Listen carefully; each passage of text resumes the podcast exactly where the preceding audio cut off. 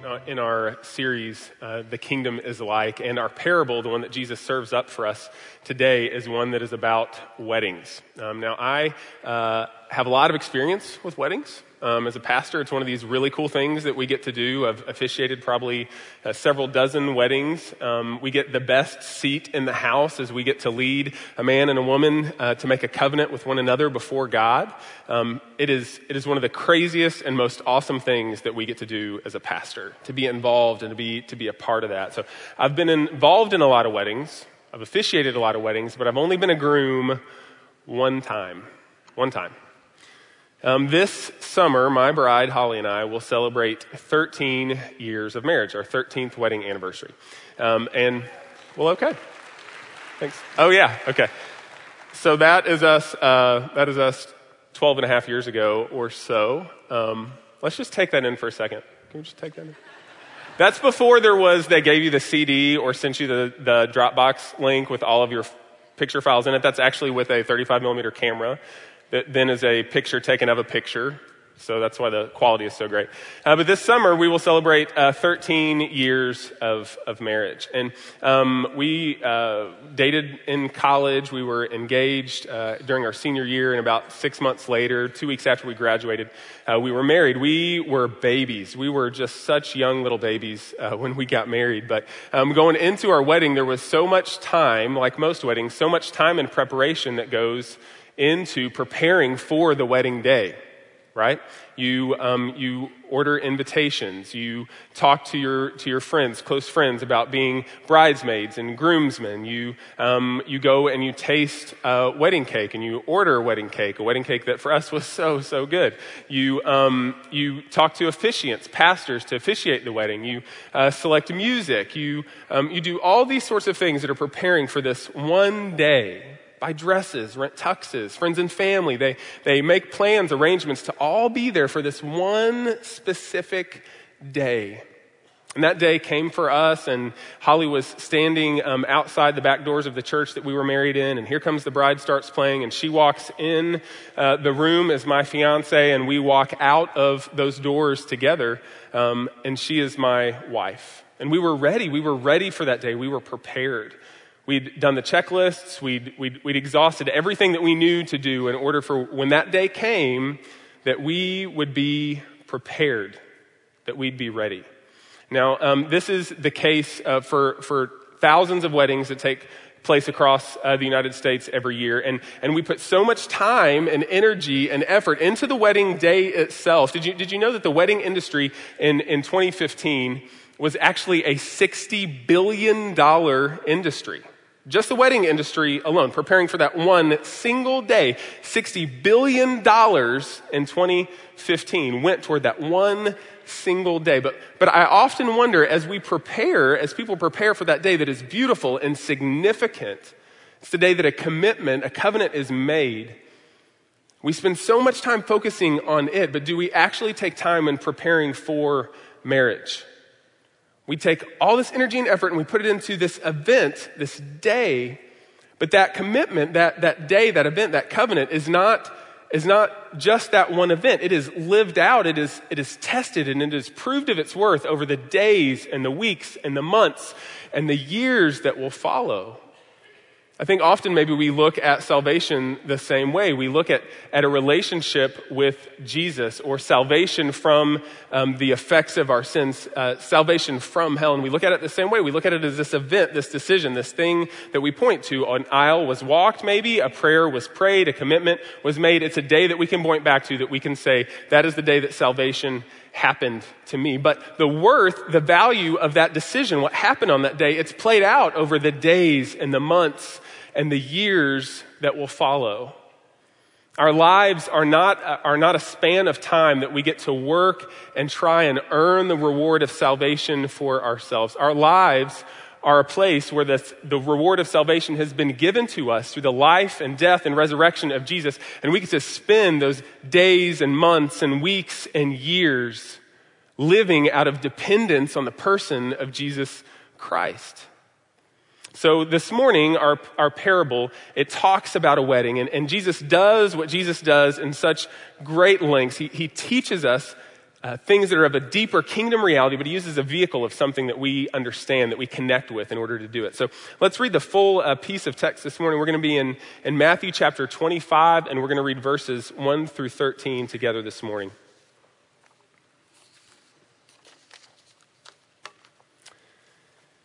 It says, The kingdom of heaven will be like ten virgins who took their lamps and went to meet the bridegroom. Five of them were foolish, and five were wise. For when the foolish took their lamps, they took no oil with them.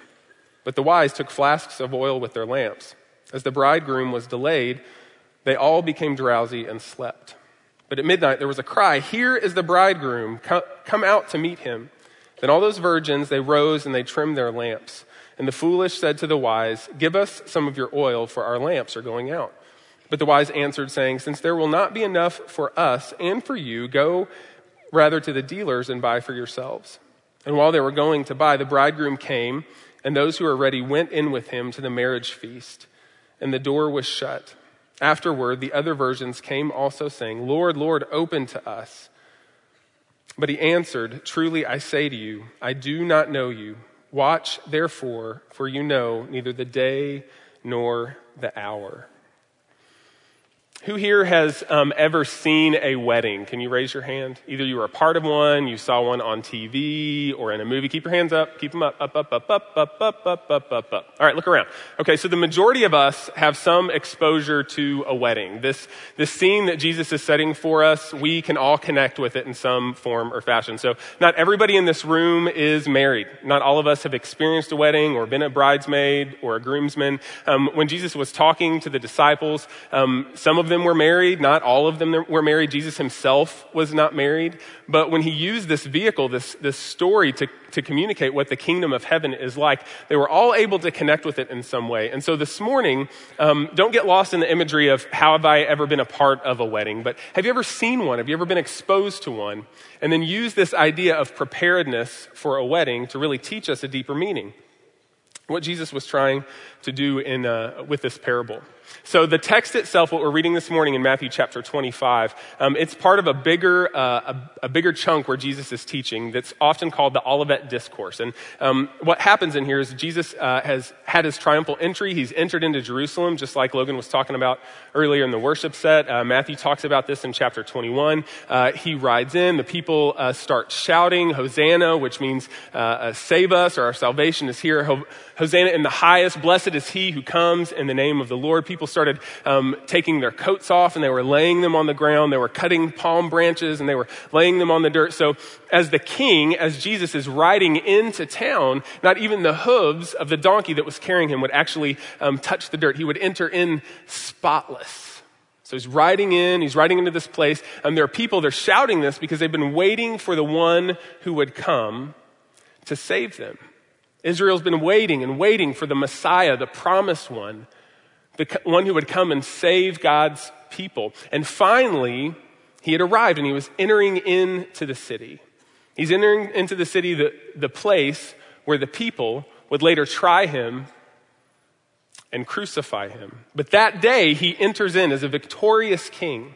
So Jesus comes, he's here, and everybody has given him a king's reception. The Messiah had come. Now, Jesus is with his disciples whenever we pick up in the Olivet Discourse in chapter 24.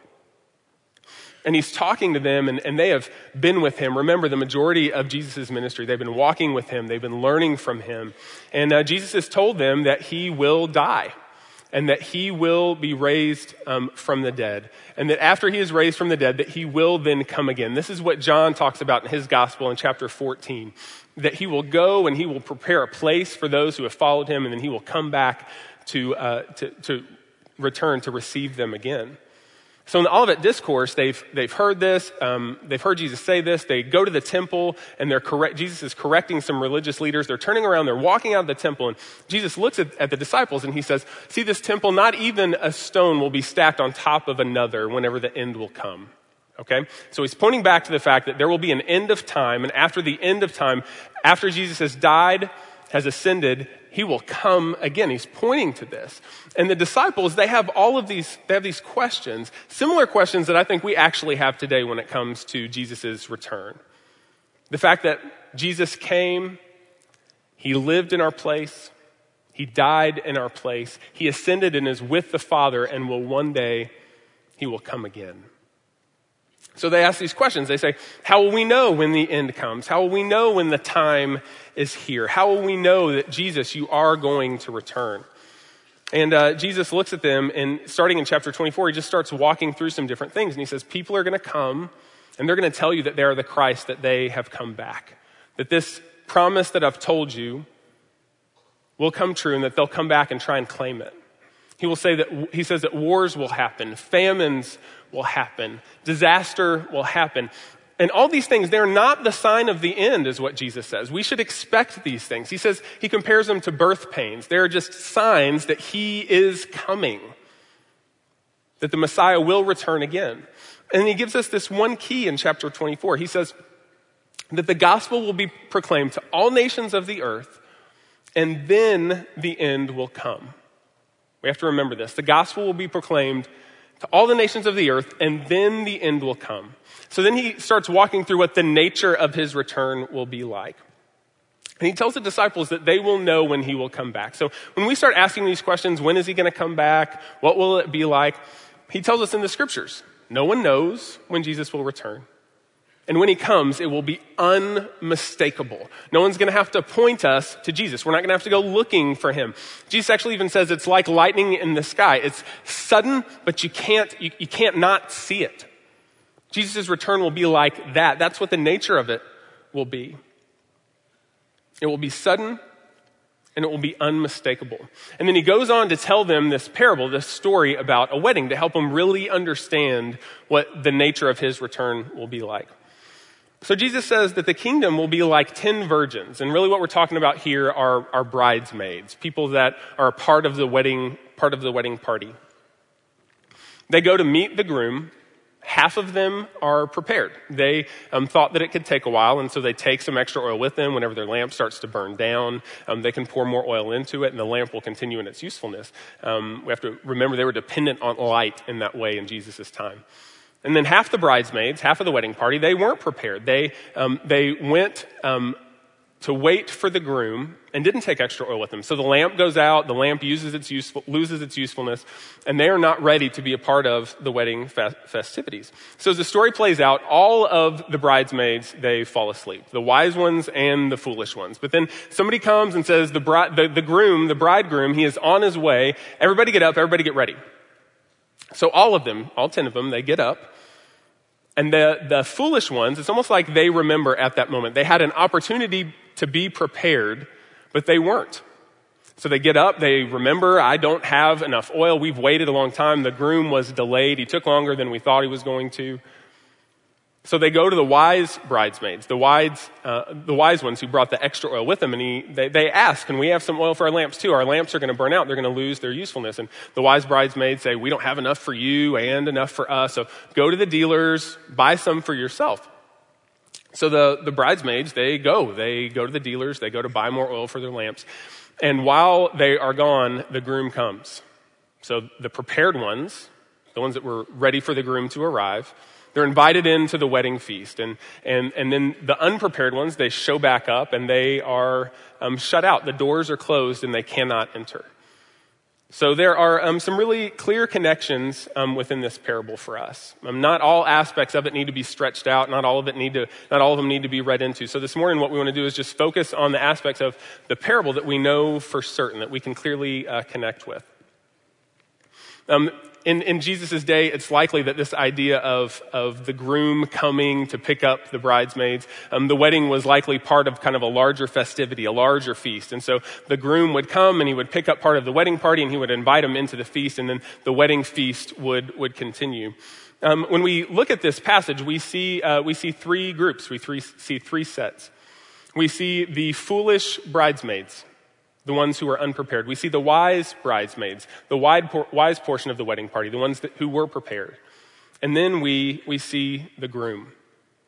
When we look to kind of see the parallels or what actually is being taught in this passage when Jesus is saying it, we see that Jesus is the groom, and this makes really fitting sense. This is often um, the context or situation that is given for the Messiah, for Jesus, that he would be the groom, the one who would come to receive, to rescue his bride, the church. This is what Paul talks about in Ephesians chapter 5 when he talks about, he talks about marriage. He, he talks about husbands loving their wives the same way that Christ loves the church. So husbands, the groom, loving their wives, the bride, the same way that Christ, the groom, loves his bride, the church. So this is a common context for him. And this is actually the, the setting that, that we read of in Matthew uh, 25. It's actually similar to what John talks about in Revelation chapter 19.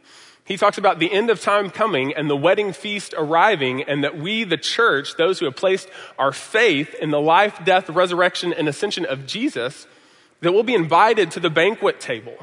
We'll sit down at this great wedding feast where we will be with the one who has come to save us, with Jesus, the true groom. So we see that Jesus is the groom, but we also see that we are the bridesmaids. Now, I um, have never been a bridesmaid, I must confess. Um, I have, uh, I have been a part of weddings outside of officiating them. I've been, um, I've been a best man, I've been a groomsman, all that kind of stuff. But you see, there is this kind of like all in involvement that happens with a wedding. So when we read this parable and we try and connect ourselves with the bridesmaids, you may not be able to actually put yourself in their um, shoes, their wedding shoes, their high heels, whatever bridesmaids.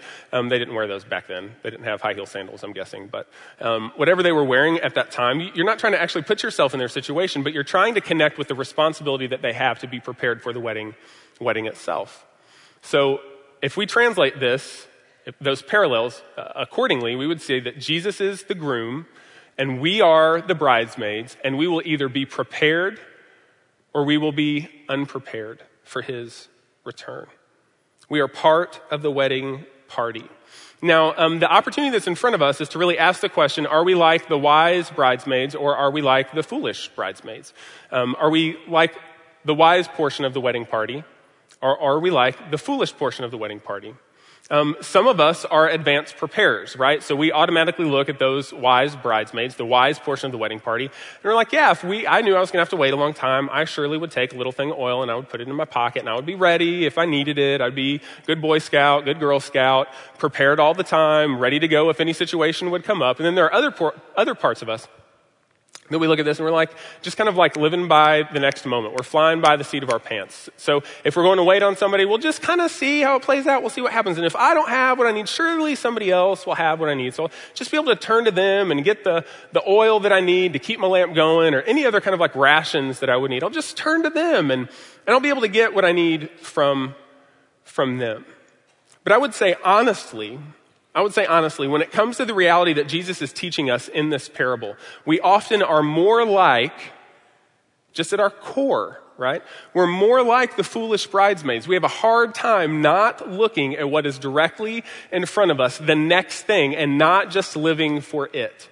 We have a really hard time for that. Because what Jesus is talking about is something when he's telling the disciples, and even what we're reading about it today, we have such a difficult time connecting with the idea that Jesus will come again. Because let's be honest, people have been waiting for centuries for the return of Jesus. For centuries. Been waiting and waiting and waiting. We have to remember that before Jesus comes again, that Jesus has come a first time, and that there was a people that waited for centuries for the Messiah to come. And as God is, He was good to His promise. The Messiah came. And just as God was good to His word that time, He will be good to His word again. And Jesus will return. But until He does, Jesus gave handles to what this would be like. There's a deeper reality going on than what is directly in front of us. So just like those foolish bridesmaids, they knew that they needed to take a lamp with them and they were just going to kind of see how things panned out, but they knew what was directly in front of them. They weren't thinking long term. They weren't thinking past that next moment. We often do the same thing and do not live in the reality that is anchored in the return of Jesus Christ. We don't live in a reality that is anchored in the return of Jesus. Our lives are preparation for seeing Jesus one way or the other. Our lives are preparation for seeing Jesus one way or the other. We will either be like the wise bridesmaids who are ready for the king to return, ready for the groom to arrive. Or we'll be like the foolish bridesmaids. We won't be ready at all. He'll show up, and there won't be a place for us at the table. We will either be ready whenever Jesus returns, or we will not. So, what does this mean? Okay? The deeper reality that's happening here is the truth of the gospel for us. let's be very clear on what this is this morning. That Jesus came and he stood in our place. He, he lived flawlessly. It's hard to wrap our minds around. Lived flawlessly. Never messing up, never offending God, never offending, um, never sinning against God. He stood in our place and did that for us because we can't do that on our own. And then Jesus, the perfect one, he took all those wrong things that we do, that we woke up and did five minutes after we woke up this morning, the things we did yesterday. He took all those things, those offenses toward God, because he's perfect and he's holy. He took all those offenses on himself and then he paid the punishment for our offenses toward God. He died on the cross for us. And then he rose from the grave and he hands us his victory. He ascended into heaven and he will come again and one day make all of the wrong things on this planet. He will make them right. And the rule that he has among his people will be a rule that all people will know. The kingdom of God will be in front of us. So when we ask, are we prepared for that return? Are we ready for the king to come back? I think that we have four questions that we can ask. The first question is one of sanctification. It's one, or, or, one of justification. It's one of standing. How do we stand before God? This, this question. Do I trust in Jesus for salvation? What is my standing before God? Is my standing before God rooted in my offenses toward God? Or is my standing before God rooted, it's anchored in the atoning work, the covering work of Jesus for me? Have I placed my trust and my faith in Christ? Have I, have I turned to God and confessed my dependence on myself?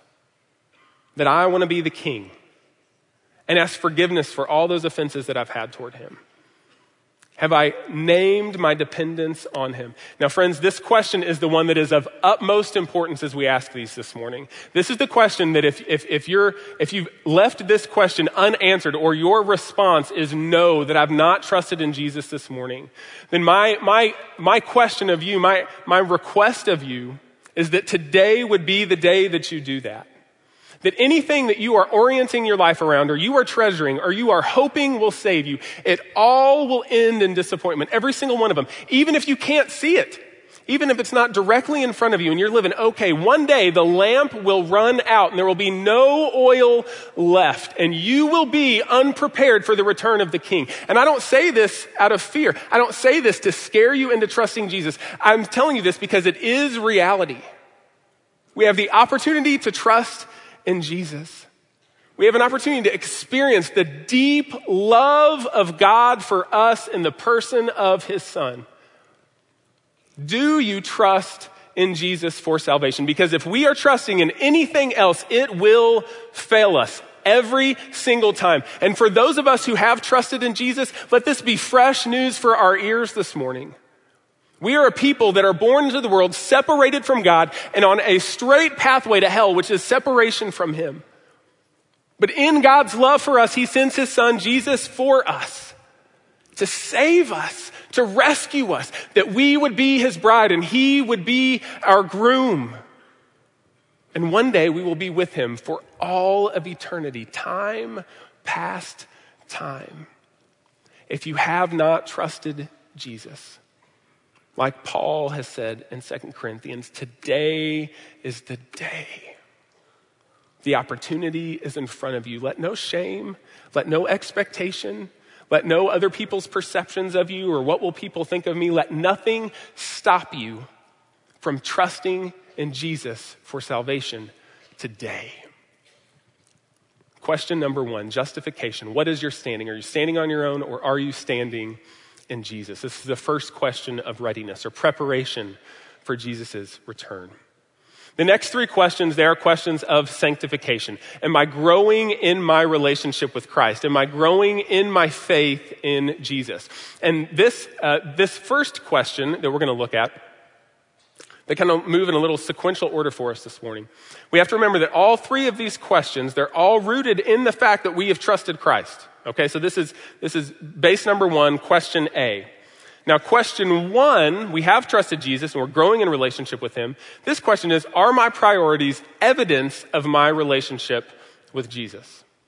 Are my priorities, my abilities, my calendar, my resources, are they evidence of my relationship with Jesus? Okay? Now remember that these things don't earn us God's approval. They don't earn us Jesus' love. But these are kind of litmus questions that we can ask in terms of our preparedness, our readiness for Jesus to return, for him to come back. I think that this one really, uh, really hits home for us. Okay? You start talking about uh, what I do with my money or how I spend my time or um, maybe even the things that I can do and what I do with them. Those things touch really, really close to home. I, I feel like they do, especially in our community today. We live in a place where people have good resources in front of them, even if it's comparatively to world standards. People have a lot of stuff.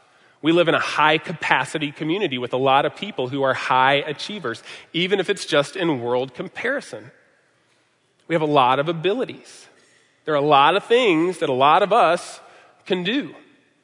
And so to step back and ask the question, are my priorities with all of those things, do they reflect my relationship with Jesus? It's going to tell me if my heart is turned toward preparedness, if I'm actually looking down the road to the return of the groom, to the return of the king. Um, Jonathan Edwards, who was an 18th century theologian and pastor, uh, one commentator that I was reading pointed uh, to uh, some of his resolutions that he wrote in one of his, one of his works, one of his books. I'm just going to read five of, us for, five of them for us this morning. I think they really help us process this idea well. He says, I'm resolved to never do anything which I should not be afraid to do if it were the last hour of my life. If this is it and the clock is running out, would I be ashamed of what I'm doing? Resolve to inquire every night as I'm going to bed where, wherein I have been negligent, in what sin I have committed. And then ask, where have I denied myself? That's a hallmark of following Jesus. He says, I'm resolved to ask wherein I could possibly, in any respect, have done better in following Christ. Resolved, I will act so as I think I will be judged, should it have been my best, most prudent when it comes to the future world. He's living as if heaven is here on earth. And then the last one, he says, I'm resolved to endeavor to my utmost to act as though I think I should if I'd already seen the happiness of heaven and the torments of hell. These questions are questions of priority.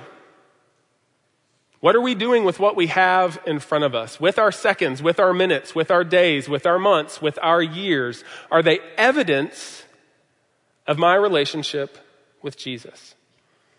The second question, this is going to seem like it's working a little backwards, but follow with me on this. I think we often start there. What am I doing with what I have? The second question is, am I eager for Jesus to return? So, whereas our first question, it addresses the things we have, the second question addresses who we are. Okay, so I'm starting with where our hearts start, and then I'm moving to what really needs to hit us. Am I eager for Jesus' return? And this question, it addresses thoughts, affections, behaviors, who I really am. Jesus tells us in the Sermon on the Mount that where the treasure is, the things that we use our resources for, our, our, the way we spend our time, the way we use our abilities, that where our treasure is, there our heart is. There we're going to find where our affections are oriented. Am I eager for Jesus to return? As I was processing through this, um, through this passage, I was reminded of, uh, reminded of high school.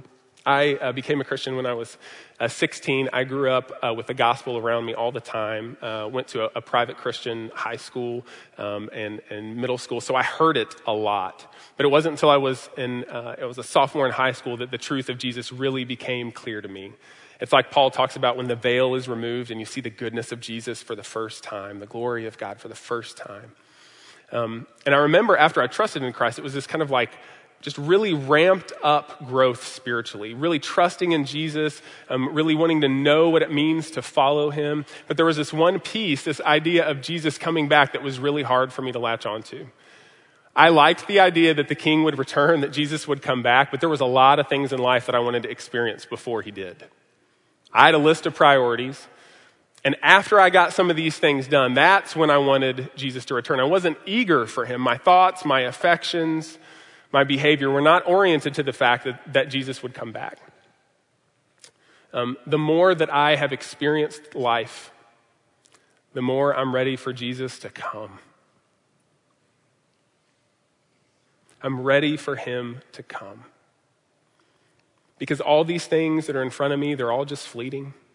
They're all just passing. Any, any experience that I would want, any accolade that I would aim toward, any material possession that I would desire, any relationship that I would want to see mature, they all have an end. But I tell you what, when we see Jesus face to face, there will be no end. Come, Lord Jesus. Come, Lord Jesus. Am I eager for his return? Do my thoughts think about the fact, the reality that Jesus will come again? Are my affections stirred by the truth that God loves me and that Jesus will one day come again for me, come for us, his church? Do my behaviors reflect that I'm anticipating the return of Jesus?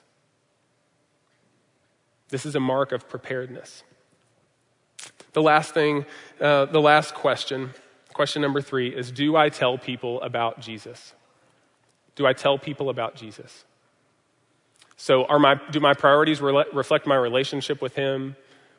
Does the way, uh, the way that I, I, I, think and, and, and the things that stir my affections, do they show my eagerness for his return? And then the last one is, do I tell people about him? If Jesus says that the, the key moment of his return will be centered around when all nations of the earth have been exposed to the good news of Jesus Christ, Am I a part of that? Am I working toward his return by telling other people about Jesus? People that are in my direct sp- sphere of influence, like you're going to go home to and you're going to see tomorrow at work, and people that are all the way around the world.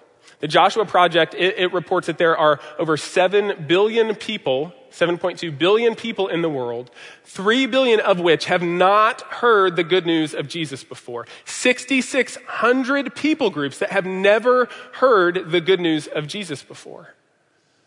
Am I praying toward that end? Am I praying that people would hear so that Jesus will return? Am I giving toward that end? Am I, am I myself going and being willing to be the mouthpiece to share the good news of Jesus to the person who has never heard it before?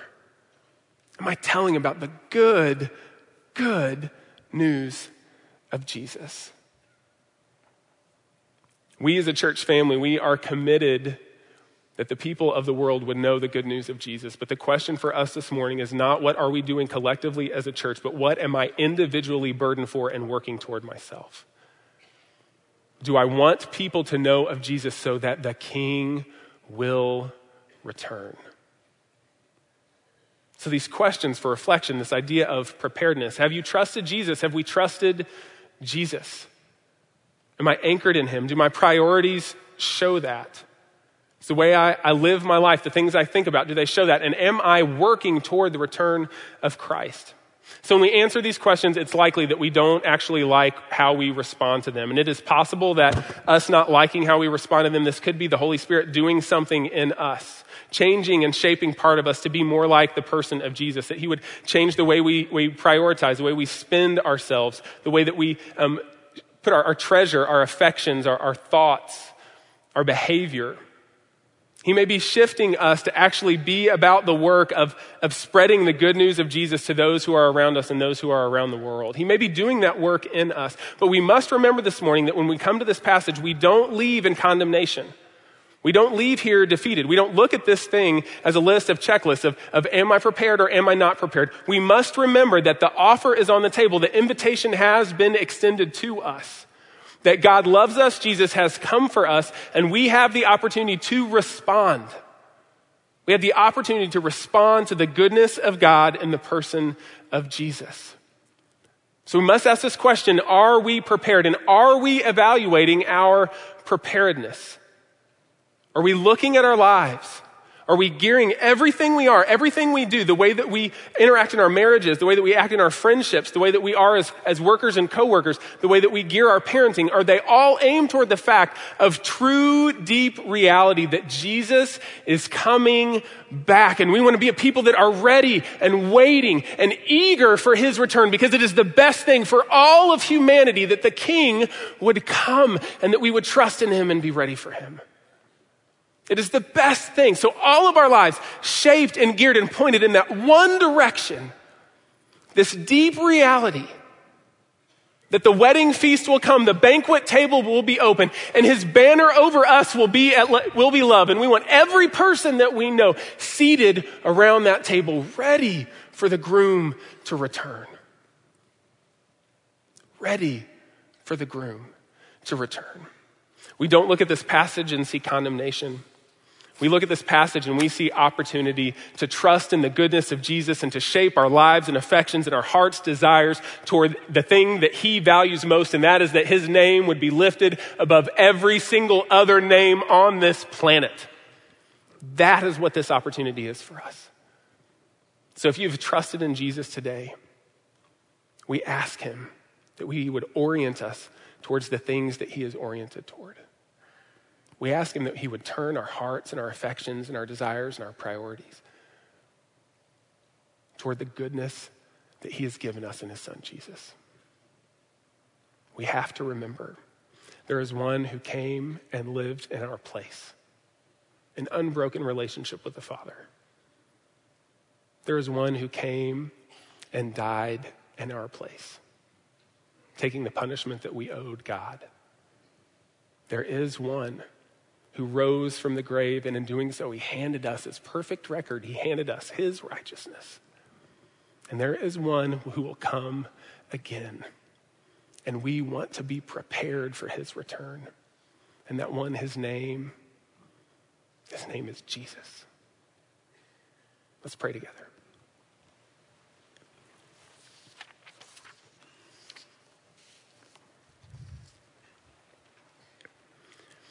Father, this morning, um, this morning, I thank you for the truth that you give us in your word. God, and I pray that your Holy Spirit would do what he does, that he would feed us good truth. That there are those of us that are in this room this morning that have been uh, exposed to the gospel, who have heard it, who have sat in these pews, maybe even are members of this church, but have never truly placed everything on the line for the name of Jesus, have never fully trusted in him for the forgiveness that you give and the salvation that you offer. And Father, this morning I pray that anyone in this room would respond to the goodness of, uh, uh, that you have given us in Jesus. That they would say, Yes, God, I believe in Jesus. Forgive me of my offenses towards you, God. Thank you for redeeming me. God, and those of us in this room this morning that that maybe as we think about this idea of preparation for the return of Jesus, there's been kind of a check in our gut, a check in who we are. We may be recalibrating this morning. You may be doing some internal shifting in us to help us remember what really matters in this life. It's easy to get caught up in the things that are around us. It's easy to just look at what that next step is in front of us. And God, this morning I pray that you would do what only you can do in us. You would remind us of the true value and worth, the only value and worth that there is in following Jesus. We thank you for the grace that you give us in that. We thank you for your power of your Holy Spirit in us who does that work. Father, this morning I pray that we would be a people who are working toward the return of your Son, Jesus. That we'd be ready, we'd be prepared, we'd be waiting. Come, Lord Jesus, come. We pray in your name. Amen.